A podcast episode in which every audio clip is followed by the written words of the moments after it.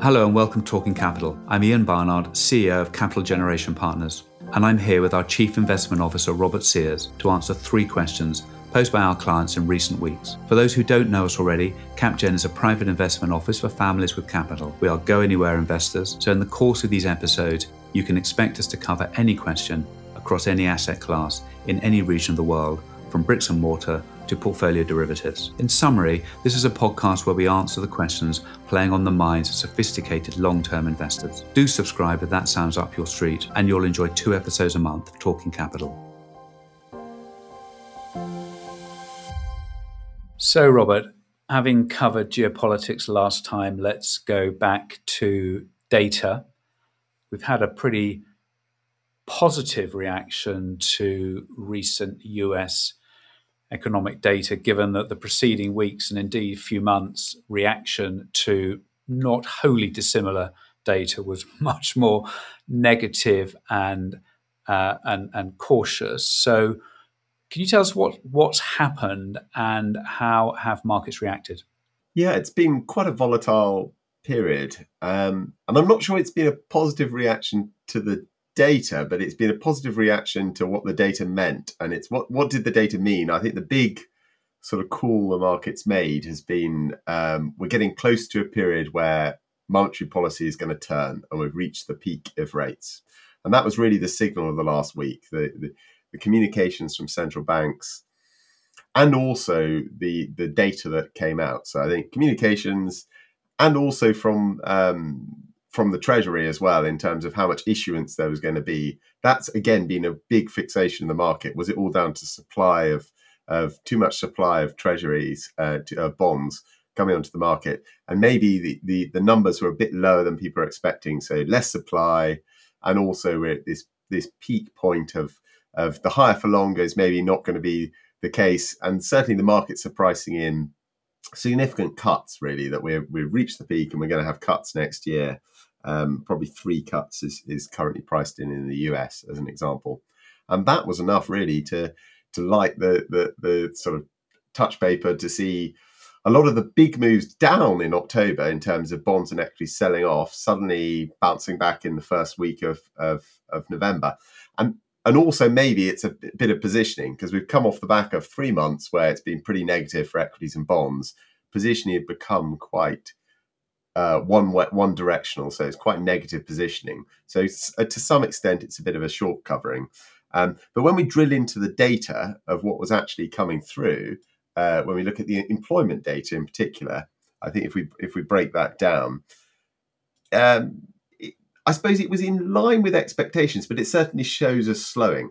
Uh, so in the payrolls data, surprised by about thirty thousand but a lot of that was actually down to um, specifically some auto workers that weren't working. So it's, it's more or less in line. But um, I think one of the fixations of the market is, is something called Sahm's law, which was um, an observation from uh, a member of the Federal Reserve in St. Louis uh, to observe that really when, when you get a unemployment starting to go up enough, in this case, really it's 50 basis points um, increase of the three month moving average of unemployment off the low of the last 12 months, as soon as it goes up that much, every time it's led to recession. And really, the observation is once you get unemployment start to go, it goes a lot further. So you get at least one or 2% uh, rise in employment, and you typically lead to recession. Now, we're right on the border of that. So um, that that's why people are um, sort of watching it closely. But it wasn't just the payrolls data. The internal data when we looked at it um, in the ISM surveys, both manufacturing and service sectors showing a slowing of economic activity. But in terms of employment components, they had sharp declines. Um, equally, the uh, Conference Board Consumer uh, Confidence Survey showed again similarly signs of, of slow of employment. Now, the slowing is not going to happen in one go, as we've talked about before, because the the labour market had been so tight um, so you don't see a sudden pickup in unemployment. What you're seeing is vacancy levels. The softening of the labour market is first felt with vacancy levels and fewer people um, changing jobs. Uh, will later get the pickup, and it happens with a lag uh, of, of um, a, a rise in unemployment. But I think that's what the market is sort of pointing to: is at the moment, the, the, bad news is good news in the sense of you, we're ignoring the fact that bad news actually means slowing um, growth is is bad for revenues and, and profits, and just completely looking at the good news. The big enemy of markets in the last um, three months or so had been that big rise in rates. This meant you couldn't have a fall in rates, and that um, leads to buoyant activity. And I think that's what we've said about the, the years. It's this reflexive dance between the twos. The better data is, the more rates go up, which then is bad news. And equally, it works the other way around. The worst data is, oh, we're going to have lower rates. Lower rates is better financial conditions. Um, and it's it's a bit of an uncomfortable dance. And the first bit can be nice for equities when we've got this positive correlation of equities and bonds moving in the same direction. But ultimately, weaker growth when it does come through will be negative for equities. So I think we've we we're, we're in a comfortable position at, at the moment, but it, it, it, can get a bit more more tricky because the dance um, the more rates fall and the market's buoyant, actually the more the Federal Reserve has to keep uh, rates higher for longer because the the inflation data is is still surprisingly sticky. And, and to what extent, Robert, do you see this as a some extent a technical response to what has been what had been until this happened a, a, a multi month sell off. Because you, you rightly make the point that in some ways the data wasn't dramatically different. We've had this curious, as you say, reflexive dance where uh, when times are good and the economy is booming, that makes people positive about stocks, but then it can also make them cautious about the future path of interest rates because the economy is so strong, then interest rates will have to go higher, and we have a higher for longer worry. On the other hand, bad news, as you say, can become good news. That the bad news to the economy means that it's good news in a way for interest rates, which will come down more quickly, and then that'll be okay for asset markets. But it's not evident to me that, as you say, there was anything dramatically different in the data. It was just that the markets chose to view it slightly differently. And so I wonder to what extent it, it was just markets are sold off, things look relatively cheaper than they had a few months ago. And people decided, well, okay, now's the time to buy. And and and as so often in markets, people then ex post write the write the rationale by arguably over interpreting some relatively small data changes. Is that fair? Yeah, I, th- I think that's broadly fair. I mean, the, the the sentiment about we're seeing a change in monetary policy that's the narrative, and that really has captured markets. So it's less about the data and more about what the data, the Treasury numbers, and the Federal Reserve speak all meant during that week. Um, and you're right. I think the biggest thing we, we should always remember when we're talking about these things short term news, it's far more noise than signal. And that's why, really, when you put it in context, a big move in which we've seen really for most of the year up in rates. This uh, big move in the last week is just reversing the last month. Effectively, we're back in equities and bonds to where we were in September. So uh, again, it's about when you have volatile periods, time can move at different speeds. Effectively, you're just back where you were six weeks ago. So um, so far, it looks more like the short covering, and you see that in terms of the stocks. Which stocks bounce the most, and they're quite dramatic bounces uh, were the, the most shorted stocks. So if you look at the indices of which stocks are most shorted, they suffered a lot in that period of, of rates going up, and they were the ones that bounced the most. So so far, it looks a bit more technical and a bit more uh, driven by sentiment about monetary policy than anything uh, we should be looking um, at more closely. But the data is important. The data is showing slowing. So that this this idea that there is going to be a slowdown in the next 12 months I think is there. It may be softer than we think. And I think that's where the interplay about policy is. If policymakers really um, are going to start cutting rates at this level when inflation hasn't come all the way back down to 2%, arguably that makes that medium term risk of a higher inflationary environment, monetary policy being behind the curve, more likely. So I think the medium term positioning for a different regime uh, is, is all the more likely if we have these, if we see monetary policy turn so quickly before inflation's been fully defeated. And that certainly looks more likely than, than it did um, say three months. And, and, slightly in a way, knowing the answer before I pose the question, but nevertheless posing the question, there's nothing in this recent slew of data that is going to cause us to change the view we've held for quite a while, which is, you know, be be cautious. Uh, interest rate increases act with a lag. That lag is um, one that probably has now elapsed, and so we're beginning to see the impact. So don't get carried away. Continue to be cautious and be ready for a slowdown. That that's still our view, isn't it? I think yes, that that is our view, and I should say that the chances of this rally continuing between now and Christmas, which isn't that far away, is there, and that's sort of the pain trade for the markets to go up. That doesn't change our medium term case, and I think so. If you're a trader, you can you can bear a bit of pain in the short term. You've got to bear a bit of pain, or um, see markets um, markets have the potential to rally.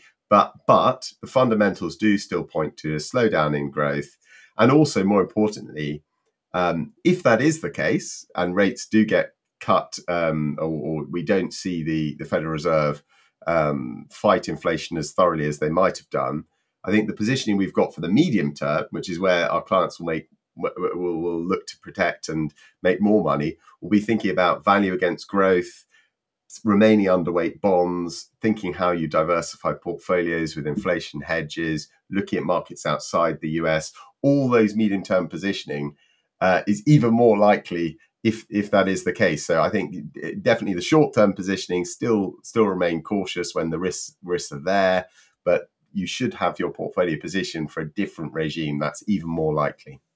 You touched on interest rates, Robert, and clearly in the case of the what we just talked about, it's very much the short run policymaker controlled interest rates that we've been talking about, which people are fixating on. But obviously, long term interest rates that are outside the control of the central banks really, really matters. So, looking at bonds, they have they, they've moved around a lot and they've had a very tough time. Um, what what do you think lies ahead? So we, we've seen a big sell off in bonds over that tough summer period followed by a little bit of a uh, recovery, but I emphasis on little and not evidently strongly in, in in in that direction. But rates have, you know, in the round have gone up. Long term interest rates have gone up quite a lot. Is this a buying opportunity? Where where are you on what we should be doing and thinking about with with longer dated bonds? Well, I think when we are talking about the volatility of rate, um, so most of the volatility has been in the long term uh, part of the curve, and I think the interesting aspect has been. So, what what are what are the reasons for and against bonds? Well, one reason against at the moment is bonds have been displaying more volatility, so more price risk um, than equities of late. Uh, which is a, which is unusual in of itself. So if your defensive asset is showing you more risk and more more downside potential, maybe that's um, a, a reason still to avoid bonds. I think the most positive reason for saying why do you like bonds in the short term is and and and maybe this is quite consensus, but really the the response in recessions is interest rates fall. And even if we're in a higher period for interest rates, there's scope for long term rates um, to fall in a recessionary environment. And given the duration of those instruments, you can protect your portfolio. So the protection that wasn't there when interest rates are zero is there now. So bonds can have a part to play uh, protecting against recession. Uh, famous uh, market participant Stanley Druckenmiller, he was focusing very much of, of late talking about the two year now, there, you, arguably you've got more potential um, to be to be right in that that is more controlled by the Federal Reserve policy in the next two years. So if there is this about turn, then rates there can drop considerably. He has to lever up his position a long way to get you the same protection, and he's able to do that. But that is certainly um, one area investors are looking at. And I think the argument to say bonds beating equities, if you do look, and we have a, a chart that we use from uh, ASR research, shows the connection between the, the business cycle, in this case, unemployment inverted, um, and equities against bonds, they're very closely correlated. So if you think you're in for a period where unemployment's going to go up, that Sahm's law plays out, then bonds are likely to beat equities in that period more so probably from equities falling um, as much as bonds going up. But, but that's the likely environment we've got in the next twelve months. So I suppose the the uh, recession protection and potential uh, return in the next twelve months uh, so far tick tick. negative side, um, you're seeing more volatility. So it's a bit more tricky. I think the biggest risk, though, and why for long term investor, you've got to be really cautious, is that risk about inflation. Because if medium term inflation uh, is not being defeated and monetary policy turns too quickly, you might be fine in the short term, but it is building up the potential for long term negative returns for bonds. And that's where you get really hit. The last two years have been very unusual because you've been hit from interest rates going up. And that's not really happened in 100 years. Most of the time you lose in bonds is you lose by inflation just being higher than your, your yield for a sustained period of time. And that remains um, the, the real medium term threat for bonds.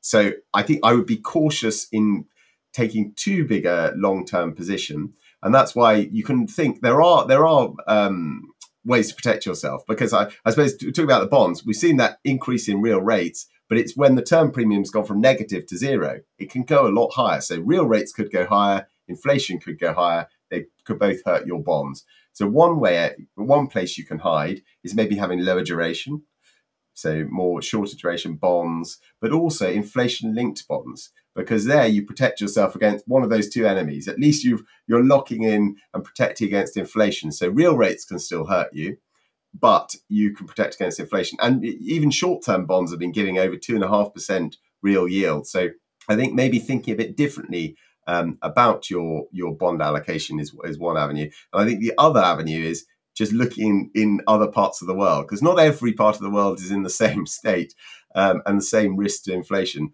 There are parts of the emerging world where a lot of inflation risk is already priced in. So emerging market bonds um, uh, could be a bit more of a safe haven. And at one place, we again, the geopolitical risk is making it more tricky. But it's interesting that even in the last two years or, or so, Chinese bonds have been a much better safe haven than US bonds over that period of time. So um, I think for, for bond investors, even if you want that protection, I think you have to think a bit more laterally to protect against that that risk of inflation. And I suppose that is a theme that we have talked about quite a lot now, which is that as the regime has changed and we've gone from a world of pretty consistently falling long run interest rates to one where that's no longer true because they just fell to a point beneath which they couldn't fall any further. We've now got to a point where you can't necessarily see bonds as a as a long term whole, as a secular asset for a portfolio. They are their assets uh, that you have to just think much more carefully about how you use them and when you use them. To your point, Robert, uh, what you buy, what uh, what duration, and also what geography. It's a you know, one could bond investing was never easy. I don't want to give that impression, but it definitely become much much trickier. Yeah, and, and thinking about that um, that tailwind you had in the last thirty years, especially from 1980 to, to 2015 or so, you could get six percent real return on long duration bonds and close your eyes. So there there was there was it, it, it, was a lot easier when you start with real rates much higher. So we're it's a, much better now than we were two years ago.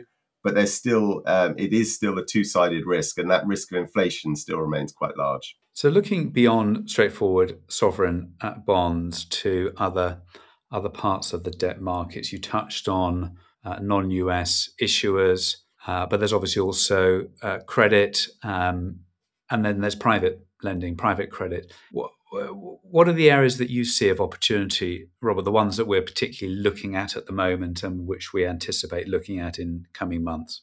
I think private credit has been very popular. Uh, and there is a good structural reason for that. Because of the problems of the banking sector after the GFC, banks have pulled back from, from lending. And the natural home, actually, of um, lenders really is if you've got private funding, private long term funding, that's a much better um, sort of asset liability match. So there's there are arguments for the private credit market. Rates are a lot better than they were. So if you have good underwriting now, most of it, unfortunately, is from the um, the, the risk-free rate, the, the government bond rate going up.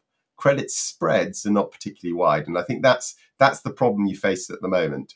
Is as a hold to maturity long-term asset, if you can lock in these yields, ten to fifteen percent, uh, with good underwriting, that does look appealing compared to equities, and and you won't have the mark-to-market volatility as much. So some investors really um, find that appealing. I think when we really want to get excited about credit, I think there will be more pain to come. So credit spreads in this environment are likely to widen. And when spreads widen as well, um, that's when it can become really attractive um, entry point. So I think where we've been paying a lot of uh, research into is finding active managers who can take advantage of that, be it either stressed credit uh, in performing credit or in distressed debt where you could, can potentially take an equity ownership. Um, and those two areas we've, we've been researching and adding to client portfolios so that we've got um, cash in the ground ready to deploy on the um, drawdown structures, and also we're looking to deploy in the next six months or so um, in more liquid areas. Um, so I think credit is, is coming into favour. But when we look at the pricing in the last few weeks, um, even more than equities uh, in the last week, uh, credit spreads bouncing back you really aren't pricing in a lot of the pain that could come from a real, real repricing of uh, rates going up. So there will come, there's always a talk of a, a refinancing wave to come because there's always debt. And one of the good news, and maybe why the economy has been a bit stronger, is there's been a lot more fixed term debt in, in the mortgage market and other markets where maturities have been extended. But there is this wall of debt that's coming. And we are at fundamentally different rates, which aren't going to revert anytime soon all the way back.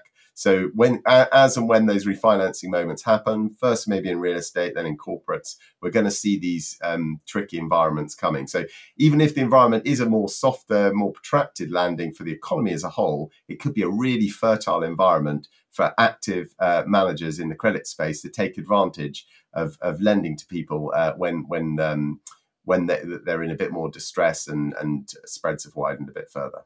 Yes, one of the things that we are seeing or reading being written about and hearing being talked about is the growing share of debt interest in US government expenditures. So, as the US runs these pretty epic budget deficits, which they're financing by borrowing, and because interest rates have gone up, you see the debt interest service share of government expenditure and therefore also GDP going up quite dramatically, which is obviously part of the background to the debates in Congress about what gets funded and what gets cut and how much gets spent overall. And that's just at a national level, the debt challenge that's obviously being faced by those individuals and corporates who are uh, spending more than they make. But the reason I, I, I rehearse that is, is in a way to have that as our starting point and then looking at markets outside the US. Because if we do turn to emerging markets, we see that not all, not all, and we can perhaps find time to talk about what's going on in China, because that is a huge emerging market and that's not uh, without its uh, problems. But there are some uh, key emerging markets that seem to be in a much better place when it comes to sovereign sustainability and the way they've managed their fiscal circumstances. And, and therefore avoiding debt crisis because what the US can get away with financing, most others can't always get away with financing. So I wonder if you could perhaps, Robert, talk a little bit about what is behind this resilience? Why have uh, some, not all, uh, emerging markets been able to weather this storm, which is of rising interest rates, where where historically and typically the the first the first shoes to fall uh, when the U.S. interest rates went up would be in emerging markets. See, you know, EM debt crises, see Keeler crises, and all those uh, all those before. Yeah, I think it's it, it, in finance. A lot of it is responding to what happened in the last crisis. So unfortunately, where the pain has been, often the lessons learned, and then you're in a safer position. And really, we've seen that play out um, over the last thirty years in terms of 1998, late 90s, emerging market debt crisis, uh, emerging the last big emerging market crisis, really. Um, and after that point, maybe it laid the, the problems for the GFC and beyond. Uh, certainly in the Asian countries, there was a lot of a lot more excess savings that that happened, and we had this big savings surplus, and that was one of the reasons interest rates got crushed in the US. So partly the, the, the emerging markets are benefiting from those better balance sheets and and more sustainable policy in general, not just monetary but fiscal policy and general government policy, more prudent policy making is really paying benefits from where we start today. Um, compared to the US, uh, arguably the problems we made worse because those excess savings were, were were shunted in one direction. And maybe that's the problem we're facing now is there will be when we touch on China and the working age population, that excess savings that really was there in the first part of, of uh, this century is not there in, in as greater greater supply. So we are that's one of the reasons we're likely to see higher real rates. Now, I think so. I think there are pocket, emerging markets certainly. Emerging market debt is now a safe haven in many ways, and there are many reasons why you uh, particular countries, and you have to go country by country, can do well. I think the risk of geopolitical risk in the extremists still is there. So be very cautious in just saying, I used to have all my money in US bonds, now I'm moving it to XYZ country over here. I think when you, you, you take geopolitical risk, you've got to um, manage it by diversification and think of some of those extreme outcomes. I think also the other point I would say is US rates going up yes, you may be a bit better in terms of default risk in some of those countries, and they may be able to cut rates a bit. But the US interest rate is going to have a contagion in the rest of the world. We can't pretend it's not. So I think if we did have a really big US debt shock, uh, it's not going to be as safe as maybe some people are thinking on the bullish case in emerging markets now. And I think what I wanted to mention as well is how do, how do you resolve these problems of too high interest rate costs? I think there are a, a handful of ways. One of which uh, we tried arguably 10 years ago is austerity. So we've got this problem. How do we pay it down? Well, uh, we spend less and we uh, we tax people more and we have austerity. That's politically unpopular. It's, it's been tried, and I think the direction of the, the median voter is pointing to that's not going to work. I think where could you have the problems is one is interest rates going up, and we've seen that a bit more recently. So you can have the bond market, bond vigilantes um, causing such problems that then you have monetary um, or, or, government action in response. Um, but that's not the only avenue because there are ways out of it. So one is interest rates going up and you lose lose that way. But the other two big ways is one is inflation. And I think that's why we keep coming back to that is actually, um, you while you print your own currency, the U.S. government is never going to default on its debt.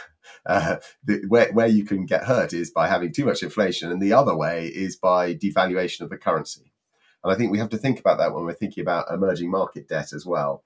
Um, the better news is there's a lot more emerging market debt in local currencies, so that helps them uh, resolve that fundamental problem of the currency risk. But so, so, when we're thinking about bonds, I think it's it's worth saying where you could be hurt as much uh, uh, for, for, than default is by the US dollar weakening. Well, in that environment, if you have a dollar bond in another country, you, you've got uh, equally as much problems. So I think when you're buying, say, Brazilian bonds, if you're buying dollar bonds versus local currency bonds, that um, question becomes a real um, consideration because the the event, the bad event for US, not only will it ripple around interest rates around the rest of the world, but it will be a currency issue as much as um, anything else. And that's why I keep turning back, and, and some other emerging markets have that. Thinking about index linkers, thinking about currency risk, I think is equally as important as thinking about the sort of credit risk, default risk.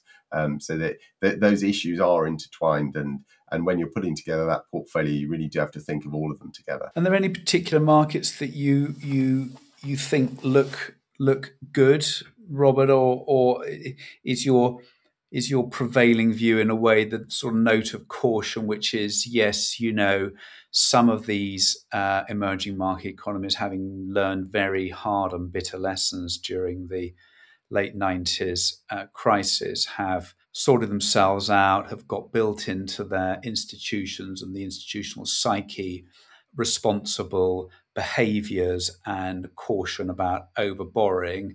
And yet, and yet, they're still not isolated from the US and the experience of US interest rates and the US dollar. So, you know, whilst yes, there may be some doing well, your overall note of caution trumps that. Or do you think there are pockets out there where no, actually, these folk look really resilient to even some of the more malign possible future outcomes? I think that it's it's a mixture of those two. So there are some Asian currencies where actually the credit looks good, absent a big war uh, between the US and China, which isn't out of the question. And there are countries where the yields are just high enough and there's enough inflation protection. I think at the right moment, Brazilian uh, bonds can be really, um, really appealing. So I think there are these pockets, but I don't think it's a case where you can just suddenly say, replace all your old exposure you used to have in the US uh, with XYZ emerging market bonds. I think it's a piece of the answer, but it's not the whole answer. Um, because if, if you take the US, those problems I highlighted before, actually inflation linked bonds in the US solve at least for the inflation problem. And um, the, the chance of the US defaulting in the short term, I don't think is as large as maybe some some participants think. So I don't think you get rid of your safe haven protection from what remains the reserve currency of the world, the, the world's largest and, and uh, army and uh, uh, source of innovation. So lots of reasons why you do want some safe havens there. But I think more importantly for the investor in this environment is thinking fixed income is probably not the right answer uh, in this type of environment. You do want real assets, you want equities, productive assets. Um, you want other ways to protect you than just hiding in currency and and being a rentier in this in this world. I think um, that, that's why I think that's a lower piece of the answer. So if you had a big piece of fixed income in the past, having a bunch of these solutions, but also looking at other asset classes is as important an answer than than just um, looking for emerging market bonds. Robert, thank you. Time is up. If I was to draw something out, it would be uh, what you said right at the outset, Robert, which is what we've been seeing in the last few days, the slightly positive turn of sentiment in markets is probably more noise than signal. And actually, when we look through the noise to what we think is going on, our view remains pretty consistent, which comes down, I think, to being cautious, being wary of what might lie ahead, particularly given the starting point of relatively high valuations. There will be opportunity in the future. There's no need to hurry. Whether hurry, it used to be uh, chasing for yield, yields now being given to us, but we end up chasing other things. And actually, our, our message and our feeling is time to be cautious. There will be opportunity in the future. Uh, thank you very much for joining. You can subscribe to Talking Capital on all major platforms. Capital Generation Partners LLP is authorised and regulated by the Financial Conduct Authority and is registered as an investment advisor by the US Securities and Exchange Commission. This podcast and opinions expressed do not constitute investment advice and do not constitute an offer to sell or a solicitation of an offer to purchase any security or any other investment or product. Nothing said during this podcast should be construed as an invitation or inducement to engage in investment activity. All information and opinions expressed herein are current as of publication and are subject to change without notice. The information contained in this podcast does not constitute research or recommendation from Capital Generation Partners to the listener. Capital Generation Partners makes no representation or warranty as to the accuracy or completeness of the statements or of any of the information contained in this podcast, and any liability, therefore, including in respect to direct or indirect loss, is expressly disclaimed. Please note that the value of investments and the income from them can go down as well as up, so you may get back less than you invest. This podcast may not be copied reproduced, further distributed to any other person, or published in whole or in part for any purpose. Further information, including our privacy statement, can be found on our website at www.capitalgenerationpartners.com.